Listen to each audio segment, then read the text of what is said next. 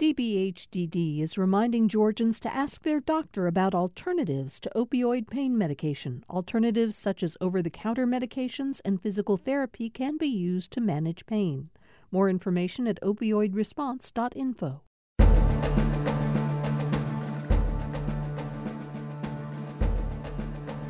Welcome to a special live 2 o'clock edition of Political Rewind. I'm Bill Nigut. Most of you who follow the show regularly, as so many of you do, know that typically our 9 o'clock show in the morning is a live show.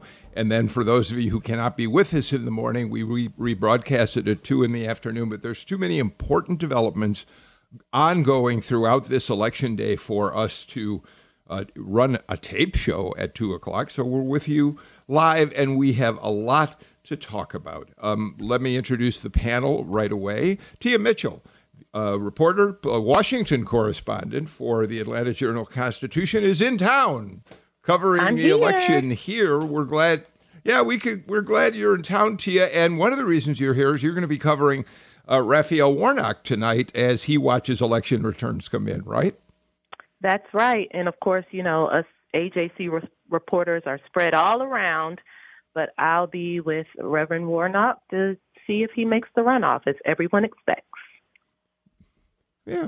Stephen Fowler, I know you were just on our newscast, but I think you've now joined us, I hope. So let me welcome you, Stephen Fowler, GPB political reporter, who has been covering especially voting issues that have been so crucial to this election unfolding in such a terrific way. Stephen, I'm very glad you could be with us this afternoon. How are you holding up, Stephen?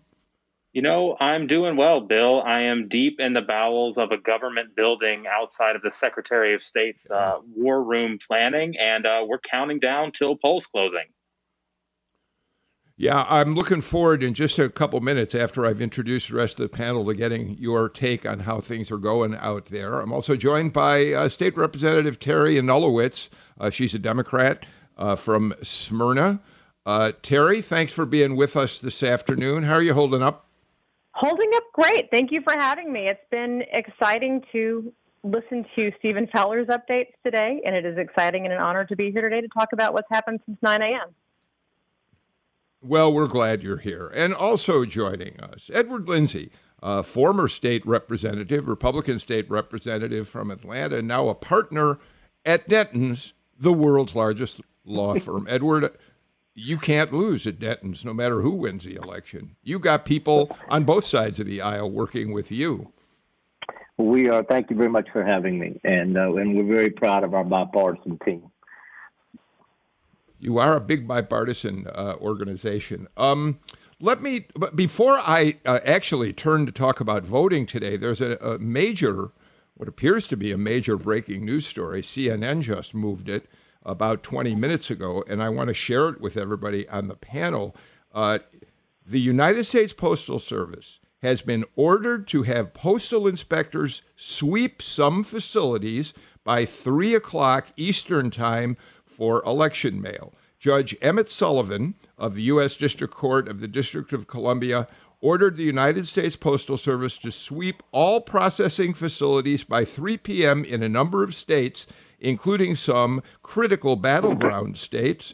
The order mandates the UPS postal inspectors or their designees must start sweeping the processing facilities by 3 p.m. And the reason that's something we want to talk about is Atlanta is included in that order. Stephen, clearly a result of concerns out there that the Postal Service has, either for political reasons from the top or for whatever reasons, has not been able to deliver absentee ballots to counties in an efficient manner, right?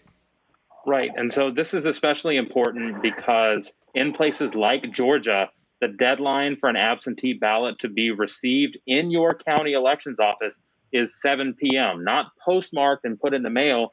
So if people put their ballots in the mail and expect it to get to their county office, it's got to involve the Postal Service actually delivering those ballots to those county elections offices. So this ruling and this decision is an extra layer of security, an extra layer of reassurance for voters that put their ballots in the mail, that it will be received on time for those county offices. And in Georgia, you can also return that ballot in drop boxes that are put up in your county, or hand deliver it directly to your county elections office for it to count by 7 p.m. tonight. Now, Stephen, let me make sure that I understand, so that voters can understand.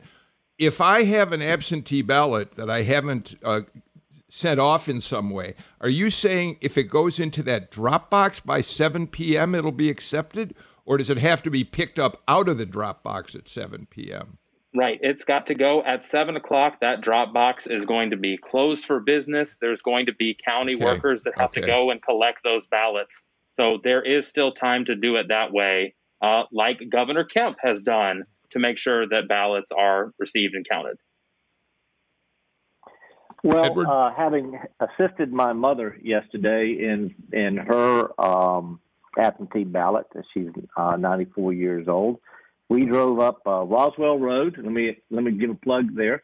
Roswell Road, just north of Sandy Springs. There's a Fulton County office up there with a drop box, and I certainly hope that anyone needing to find one can find one up there. It's very convenient.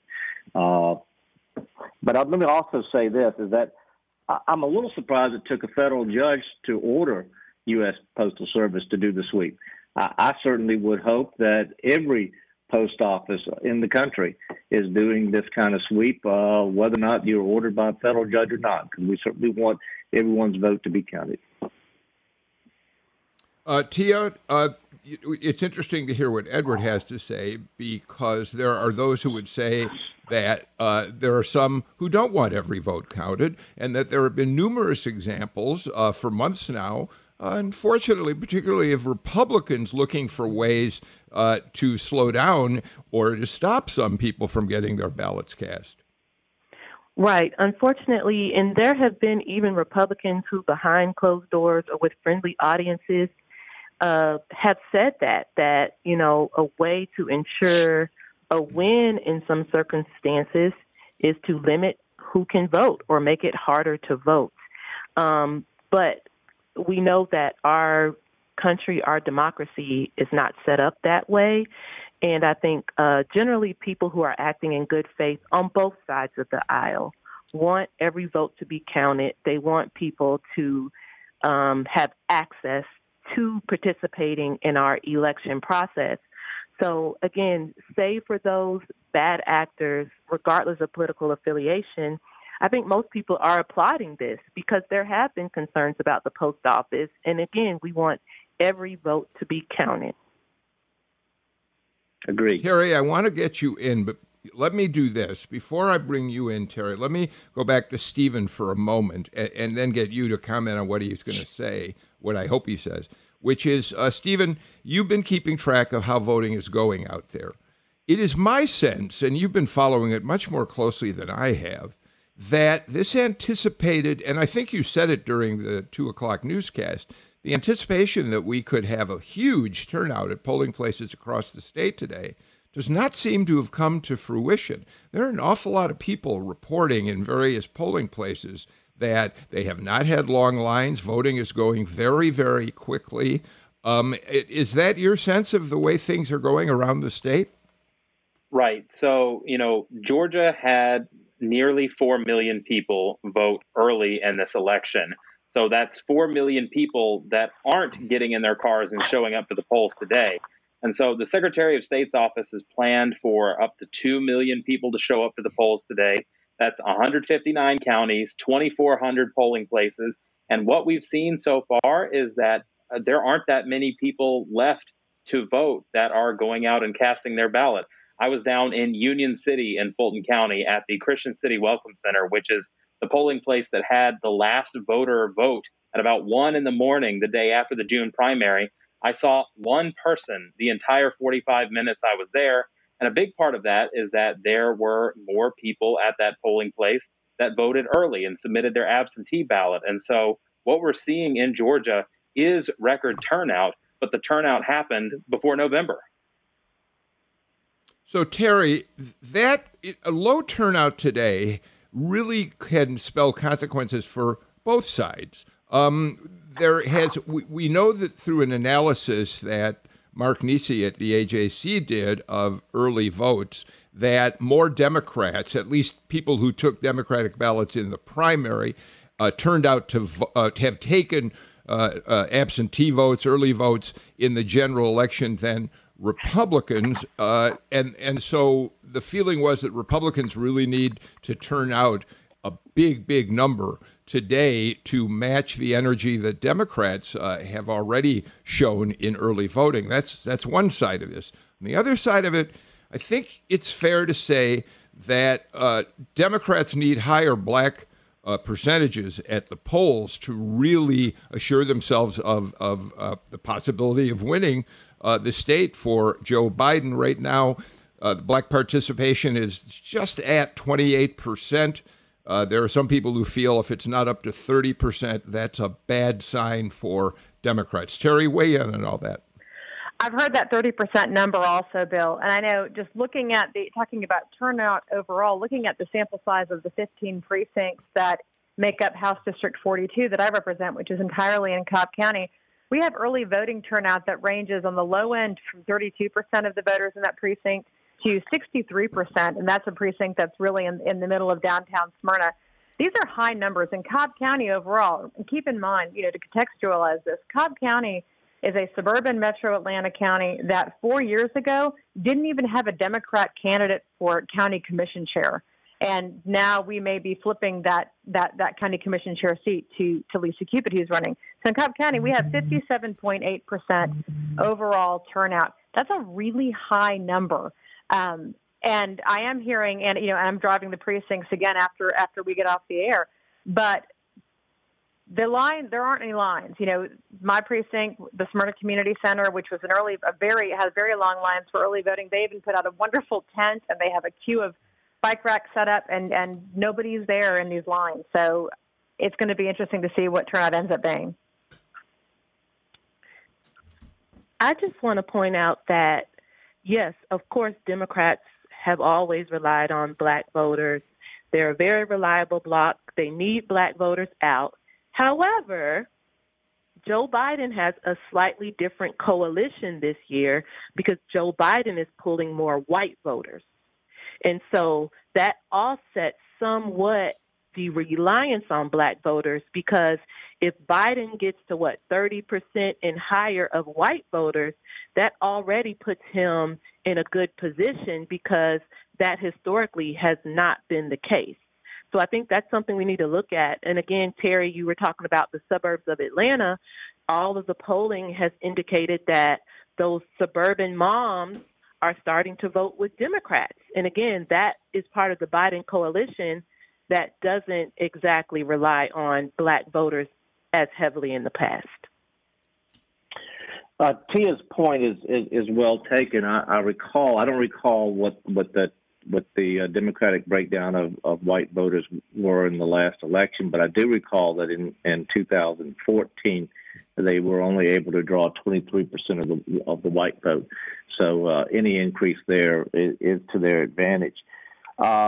The question, obviously, is whether or not one party or the other has, for want of a better term, eaten their seed corn in terms of early voting. I do recall back in 2016, the Clinton campaign was trumpeting the number of Democratic voters who had voted early in Florida, for instance. Well, as it turned out, yes, they voted early in Florida, but there weren't that many people who showed up on Election Day, and as a result, President Trump won. So that's an open question.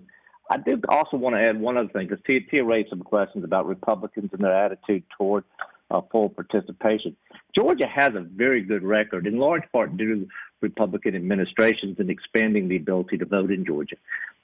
Republican Party, passed some of the most expansive early voting in the country, made it easier to vote for absentee, where you can vote by absentee for any reason. So Georgia has a good record, and Democrats supported that as well. So Georgia has a good bipartisan record in terms of encouraging people to vote through any one of a number of means. And I think that needs to be pointed out to your listeners today. That's something that both sides of the political aisle can be proud of.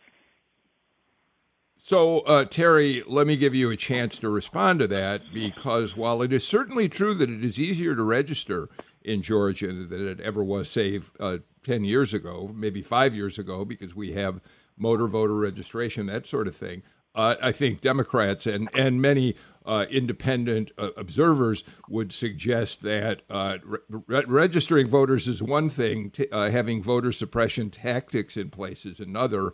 Although the legislature did come back, you did in this last session, change some of the laws that people felt led to voter suppression, and you did make it a little bit better. Yes, Terry?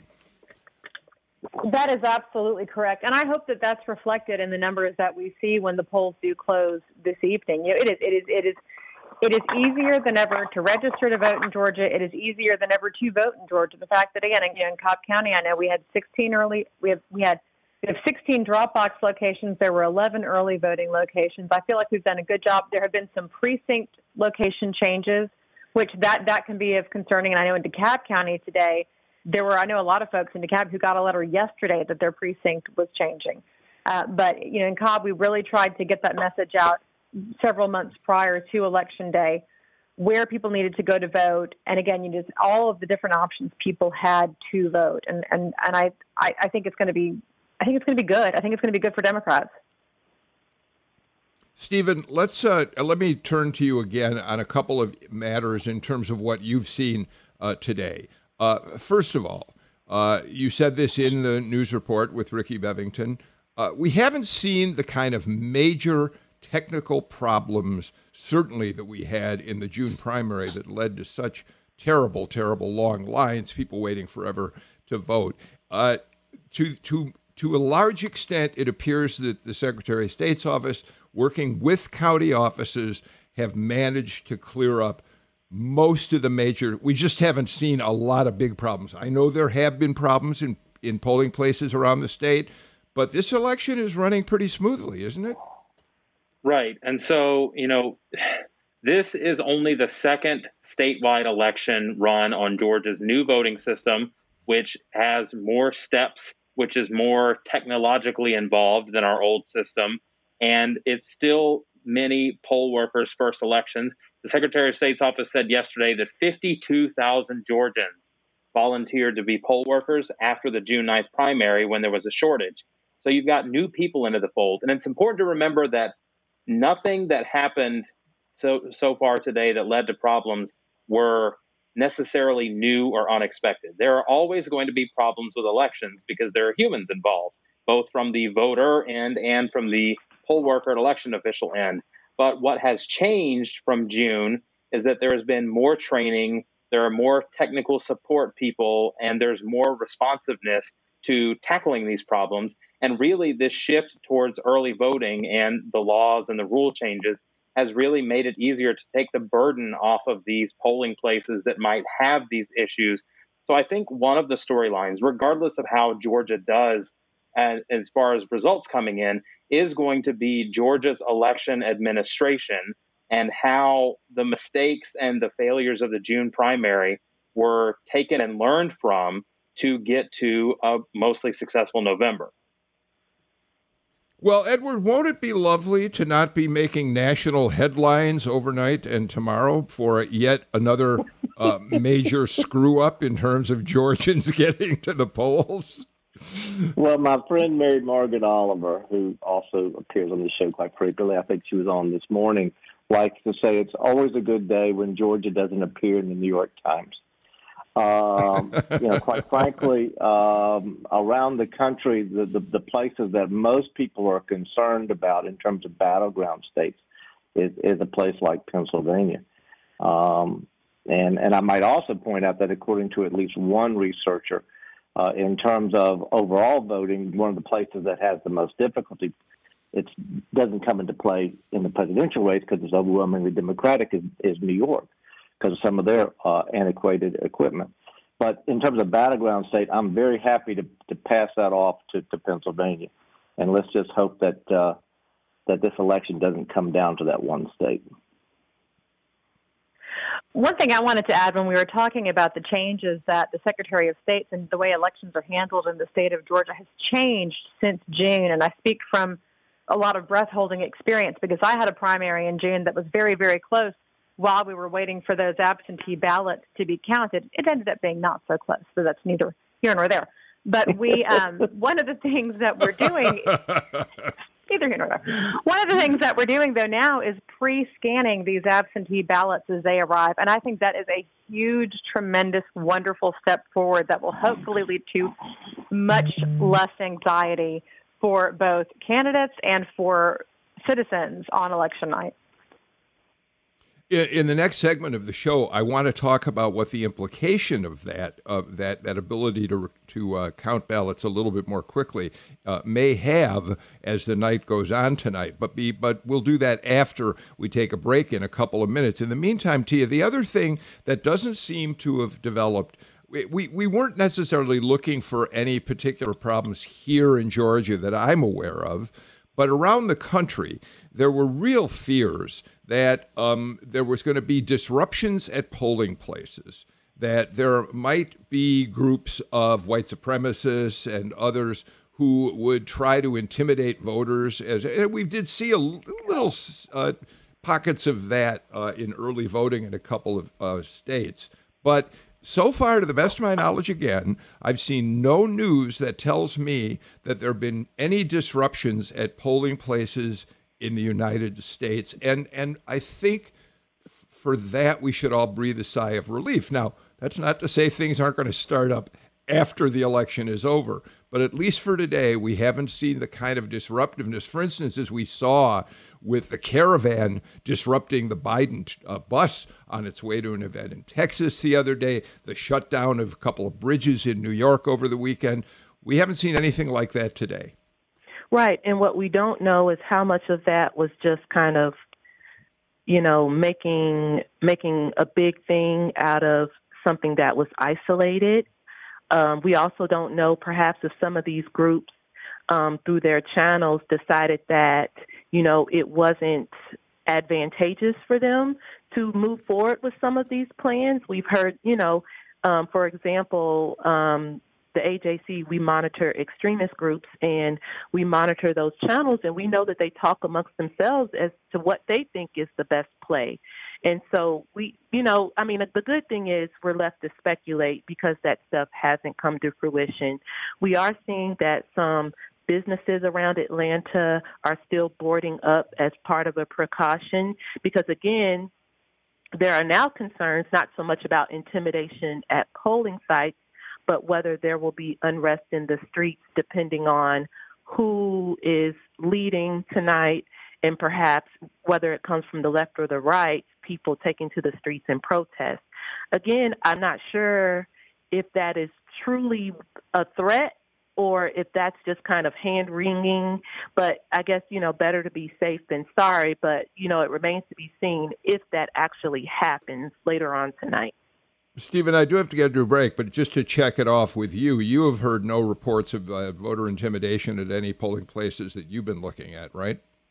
That's right. And I mean, some of it is there are very specific laws that kind of protect what you can do certain distances away from polling places and things, you know, like nobody could go out and wave campaign signs at you as you go in to cast your ballot. And so I think, you know, Georgia is in a state where we are seeing a lot of antagonism at the polls. In fact, I've seen more people out doing things like bringing food trucks and water and chairs for voters that potentially have to wait in line than trying to intimidate or do something to cause chaos.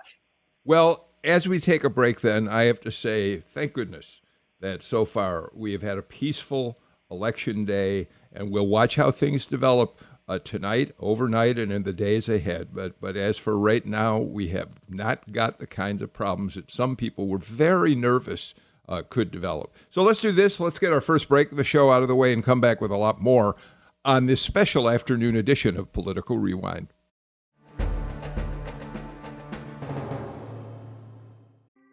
Thanks for listening to Political Rewind. If you like this show, you'll also like Georgia Today. It's a daily podcast from GPB News, bringing you compelling stories and in-depth reporting that you won't hear anywhere else.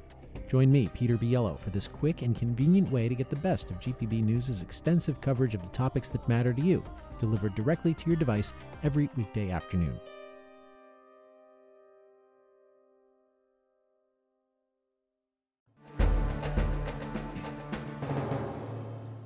GPB political reporter Stephen Fowler, the AJC is Tia Mitchell, State Representative Teri Anulewicz, and former State Rep Edward Lindsey are with us for our live afternoon edition of Political Rewind. A couple of program notes before we go forward.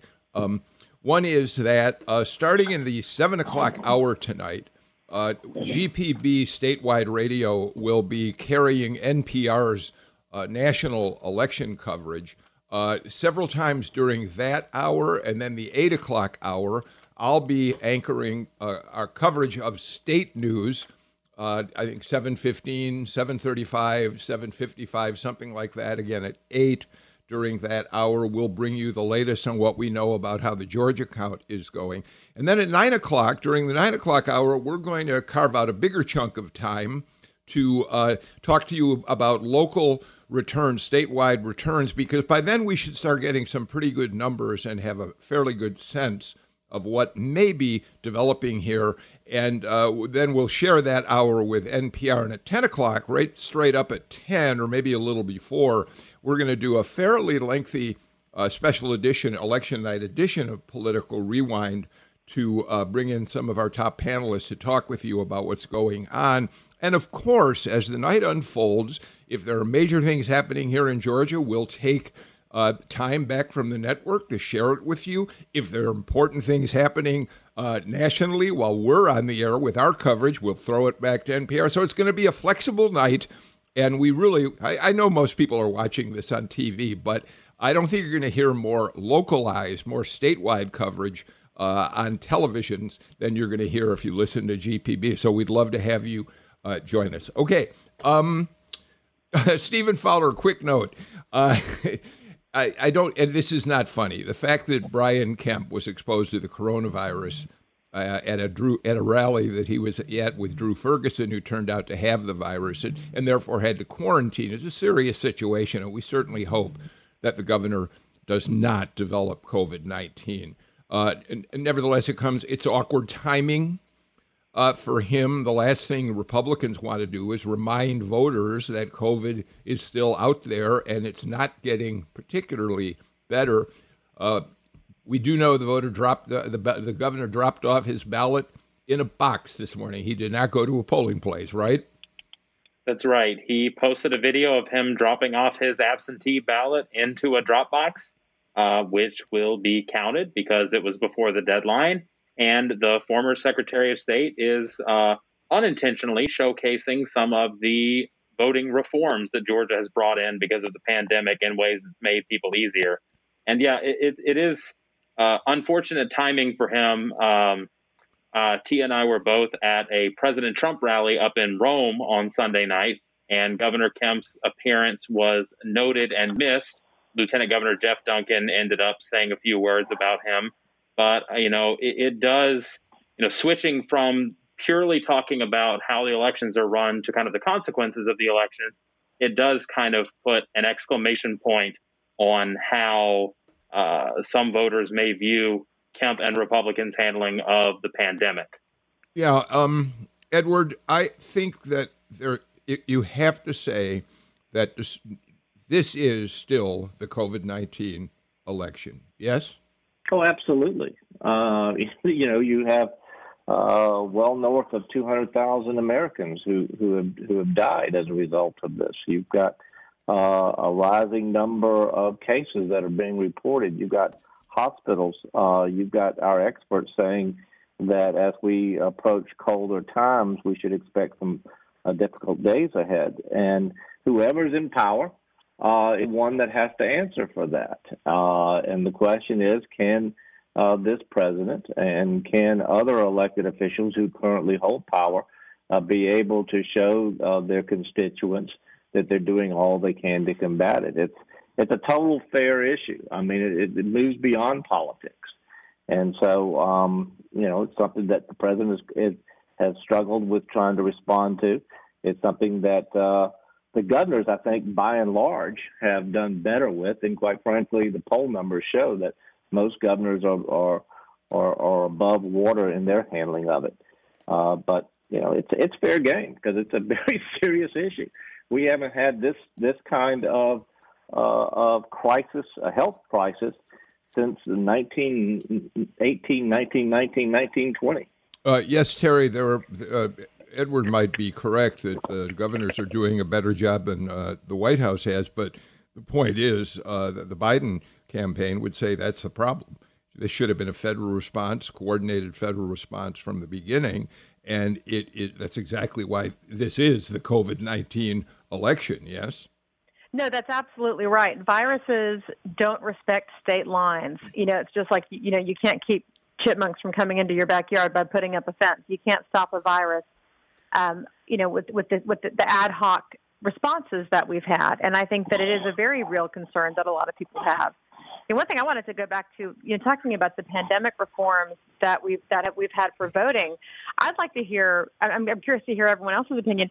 I don't think these get walked back. I don't think you know, we have drop boxes for a matter of health and safety. I don't think you go back from having drop boxes. I don't think you go back from having, you know, all of these other easier ways to vote. Well, wait. You're saying you don't retreat from that? That this is now what our elections will look like. That's right. I think that this is now how we're going to have elections. I don't think you go back. I absolutely agree. And the Secretary of State has agreed. The Secretary of State has said that he's putting together a blue ribbon bipartisan commission to come up with proposals for the next General Assembly session. And I think a big part of it has to be how we deal with the growing number of absentee ballots, for instance, that folks are likely to cast now that they've gotten used to doing so. In 2018, only in the general election, only 6% of the voters voted by absentee. I dare say the numbers will be dramatically higher this time. They were close to 50% in the primary in June. So, you know, even though there'll be more people more willing to vote either early or on election day once the pandemic passes, folks have gotten used to voting by absentee. And voting by mail is, by and large, safe. I'll say this, and has not really shown to be partisan. I mean, some of the most liberal states in the country, such as Oregon, use vote by mail, and Utah, one of the most conservative states in the country, uses vote by mail. So, you know, I don't think it should be a partisan issue. It's simply how people are going to want to vote in the future. All right, Tia, let me move on. I think it's really fascinating, and this relates to Georgia, that the New York Times is bringing back their infamous needle tonight. For those people who don't remember the needle, it was a system that the New York Times introduced in 2016, which was a visualization, a way to visualize which direction an election was heading. And in 2016, they used it for the entire country in trying to predict the outcome of the presidential race. But here's why it's fascinating this year. The Times is not going to try to do it on a national basis for a lot of reasons. The fact that absentee ballots and early voting, they can't quite figure out how to work all of those into their data set. They're focusing on three states: North Carolina, Florida, and Georgia. And they're doing it for a couple reasons. One, because all three states report early. You know, when I say we're going on the air at 7 o'clock tonight, polls will be closing here. I'm sure Stephen can tell us there will be some still processing voters after 7 o'clock. But we close pretty early. We're expected to count relatively quickly because of the notion of processing absentee ballots or mail-in ballots early. And they're also focusing on these states because they say if Joe Biden should win any one of them, it is likely all over for President Trump. So the needle is going to be a fascinating device to watch this evening. Right. And I think it's so interesting that Georgia is in the mix in this way. You know, Democrats have been pushing for that.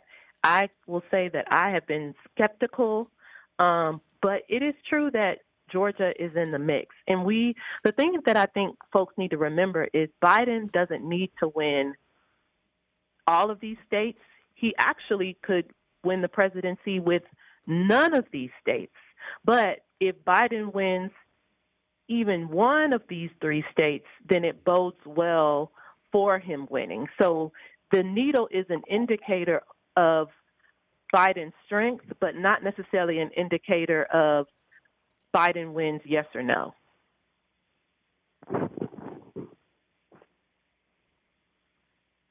Stephen, are you muted?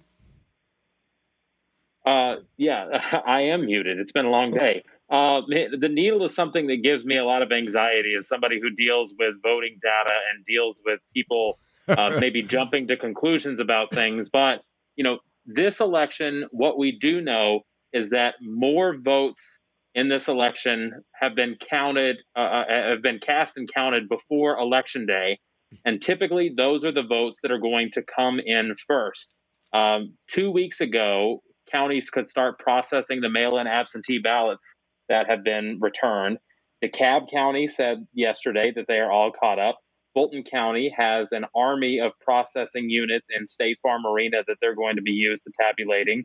And, you know, so we're going to have absentee ballot results by and large quickly. Same with the in-person early vote quickly. So we should know 4 million of Georgia's votes relatively early into the night tonight, and maybe 1 million to 2 million more will also know because of the way our election results are processed and returned. So, you know, here's hoping the needle takes into account for that. But, you know, this year in particular, even with the pandemic, Georgia has done a lot of things to make sure that we won't be waiting days and days and days to know how most of the races turned out. But Georgia being a battleground state and having close races, we might not know the final margins, or in the case of the Senate special election, who the two candidates are in the runoff until every single vote is counted, which is something that happens in every single election every single year. Well, there's a great part of me that wishes that the New York Times had adopted the phrase vining rod versus needle in memory of the Andy Griffith show. But their use of their focus on these states, I think, is very appropriate here because, and Tia's absolutely right, Biden may not need to win any of these states, but if Trump doesn't carry these, if Trump doesn't hold on to his southern sunshine areas stretching from Florida, Georgia, North Carolina, all the way to Arizona, if he doesn't carry those states, it's game over. I'll say this as the Republican. He's got to carry those states and then pick off 2 or 3 in the North in order to win. So, it is good that New York Times sort of focused on those states. And also, I think it's good because it will be an early indicator. All those states are, because of how they have processed absentee ballots so that they can be readily counted very quickly. We'll know the results in North Carolina, Georgia, and Florida fairly quickly. Well, and that's something that really fascinates me is that we're going to know these results from North Carolina, Florida, and Georgia probably while polls are still open in the western states. And so the fact that the New York Times needle is focusing on 3 states, which are, I agree, critical to, if Trump wants to win, he's got to win one of these states. And if Biden wins one of these states, he's probably going to win. And we're going to know that while people can still go to the polls out in the West, which is pretty interesting. You know, Tia, before we get to our final break of the show, my reason for bringing up the needle is, first of all, Nate Cohn, who oversees the data crunching at the New York Times, knows what he's doing. He's pretty smart. And, Stephen, you probably haven't had a chance to read how they're working with the needle, but they have taken into consideration all the factors that you talked about, how the early votes are processed. So we'll see. My point is not so much whether the needle is somehow going to give us an exact a measure of how things are going to turn out. It's the fact, Tia, that, as I said it on the show this morning, Georgians are wondering how the heck they got a date to this prom. Who would have expected we'd be going to this dance as a battleground state? Yeah, I mean, you have to give credit to Stacy Abrams for not only creating a blueprint, but for pushing for, number one, reform and pushing for her coalition. She kept her coalition together and engaged in the 2 years since losing the gubernatorial race.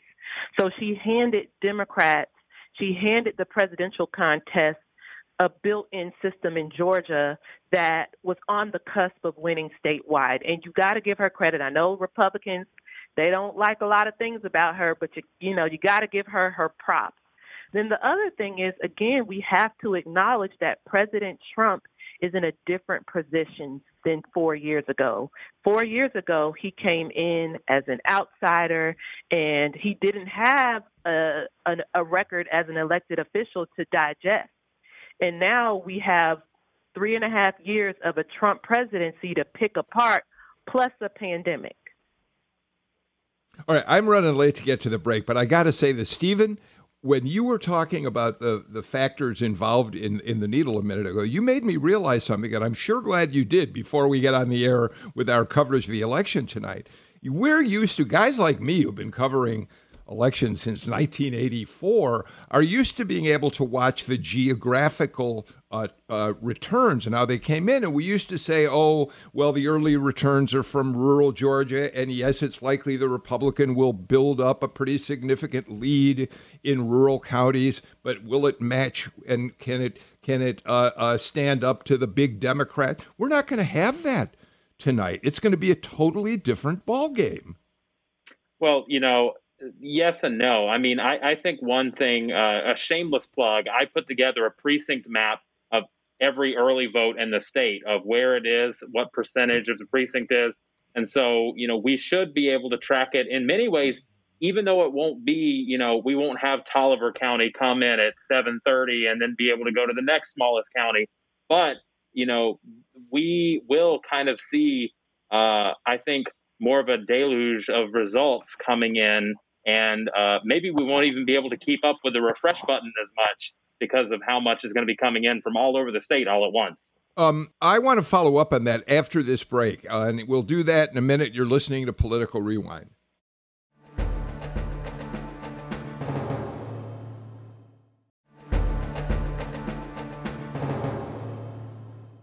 We're back with the final couple of minutes of today's Political Rewind. Very, very quickly, Stephen, we usually see the rural vote first because it comes in faster. It's easier to count. You're saying the absentee votes, the early votes will not, if say from a DeKalb County where it takes longer to count, we won't hear those results until the in-person voting takes place. They'll all come in at once. I think, we should be able to see, starting maybe about 8 o'clock or so, results from all different shapes and flavors, election day, early in-person, absentee, from all over the state. Because in the old system that we had before, there were memory cards, and you just had to gather up all the memory cards and then upload them one by one.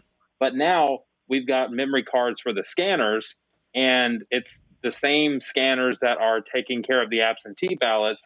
And so in some ways, you kind of can see all of the election results coming in from once, depending on how many people the county has vote and how many people the county has inputting things into the system.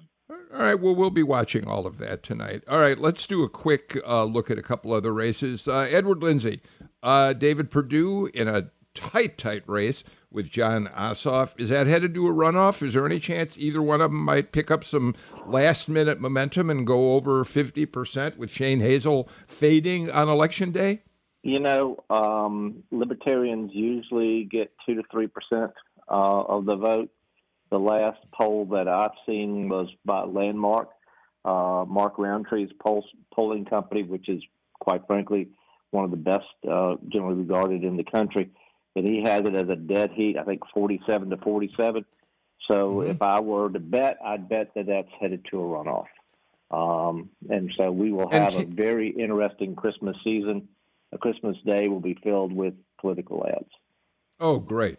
Teri, race number two, Raphael Warnock has certainly separated himself from the pack and will go on to a runoff. And he goes into that runoff having done nothing but build up the positive image that he's created with his TV ads, but either Kelly Loeffler or Doug Collins will come at or after him swinging hard after the election tonight is over. That's right, and it's going to be interesting to see how tonight's election results set the tone for this runoff, because we know we are going to have a runoff. It's highly likely that it's going to be Raphael Warnock in the runoff. We know whoever he's running against has been going low and going negative and really hasn't been paying that much attention, or at least saying that much about Raphael Warnock at this point in time. So the bar is set high, and it's going to be interesting to see. I think that if we have a Biden win in Georgia tonight, we're going to see a different kind of campaign than if we have a Trump win in Georgia tonight. Tia, what are you looking forward to when you go see the Warnock people tonight? They're going to be somewhere in downtown Atlanta, yes? Yeah, he's going to be in the Sweet Auburn district, not far from his church, Ebenezer Baptist Church. I'll be looking to see the mood, as well as, we it's pretty much widely accepted that Warnock's going to make it to the runoff. We're pretty much waiting to see who else makes it to the runoff, whether it's Senator Loeffler or Representative Collins. And it's going to be interesting to see how Reverend Warnock pivots to a runoff, because he's going to have to figure out who his opponent will be and what his messaging is going to be against that opponent. And, Collins and Loeffler have spent the past few months really attacking each other, trying to out-Trump each other, painting themselves as the most conservative in the race. So it'll be interesting to see how Reverend Warnock handles, the head-to-head matchup. We expect that at some point tonight we'll be able to talk to you. We're going to be talking to your colleague, Greg Bluestein, who's going to be with David Perdue. And, Stephen, we're certainly hoping we can talk to you as you keep us informed as to all that's happening. Are you going to be in that war room all evening? No, I am actually also going to the Warnock event for a little bit and going to end up the night with Senator Kelly Loeffler and David Perdue. They're in across the street hotels from each other in Buckhead. And so we'll be viewing kind of all of the major campaigns. I know John Ossoff is doing something remotely, watching at home. And so just kind of keeping track of the way the evening goes as we get some of these results in and see how the race is going to shape up. But I do think that we are going to see potentially 2 holiday runoffs for both Senate seats, which is just what everyone wanted to do for Christmas and the holidays.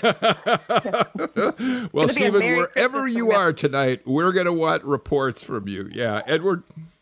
Yeah, the second Senate race is going to be interesting. Some things to look at is one is whether or not Warnock stays below 40 or gets above 40%. That's going to be sort of an interesting question that comes out. And it's really fascinating to see Senator Loeffler and Representative Collins, especially given the money differential between the two of them. Senator Loeffler obviously had, several times more money than Collins did, but she could never quite put him away. And one interesting question in trying to drill down and look at the tabs on the polls that I've seen, which show a slight favor to them toward Loeffler. But what I can't tell is when they try to gauge Republican votes, did they weigh the fact that in the 9th congressional district, Representative Collins is likely to receive a whole lot more votes up in that area, similar to what Governor Beal had happened in the 2010 congressional race, in which he was propelled into the runoff by the overwhelming support he received from Republicans in the Republican primary. So those are some interesting questions to look at during that race. Well, Terry, the other thing that's going to be interesting, Terry, about the Loeffler-Collins race is it's also the David Ralston versus Brian Kemp race. David Ralston is out there pushing hard for his former House member, Doug Collins. And, of course, the governor appointed Kelly Loeffler to that seat. It's going to be fun to see who has the real clout in the Republican Party. That's right. And, Bill, I got to tell you, I look forward to hopefully coming back on the show after we know where some of these chips are falling, so we can then talk about what to expect in the House during the legislative session come January. Yeah, we're going to see. Tia? I just wanted to say, you know, I don't, us inside baseball folks are going to, you know, be looking at Ralston versus Kemp, and if there's payback, depending on whose candidate wins. But the people voting, neither, maybe Kemp, because Kemp's governor, but they don't care about David Ralston. You know, he's not moving the needle, you know, at the ballot box. But he does have the House members, and that's important. He does have House members behind him, yeah. Similar to what Governor Deal also had the Speaker behind him, and through him he had his House members working hard for Governor Deal in 2010. That's the important part. Edward Lindsey, you have gotten the final word in the last election show that Political Rewind will do in the 2020 cycle. Oh, we'll be back tonight with coverage of the 2020 election, but this is it. Political Rewind finishes a year and a half of covering the 2020 race. Tia Mitchell, Teri Anulewicz, Ed Lindsey, and Stephen Fowler, what a pleasure to have you all here. I'm Bill Nigut. I hope you all join us tonight. And in the meantime, take care, stay healthy, wear a mask, and please go get a flu shot. See you all tonight.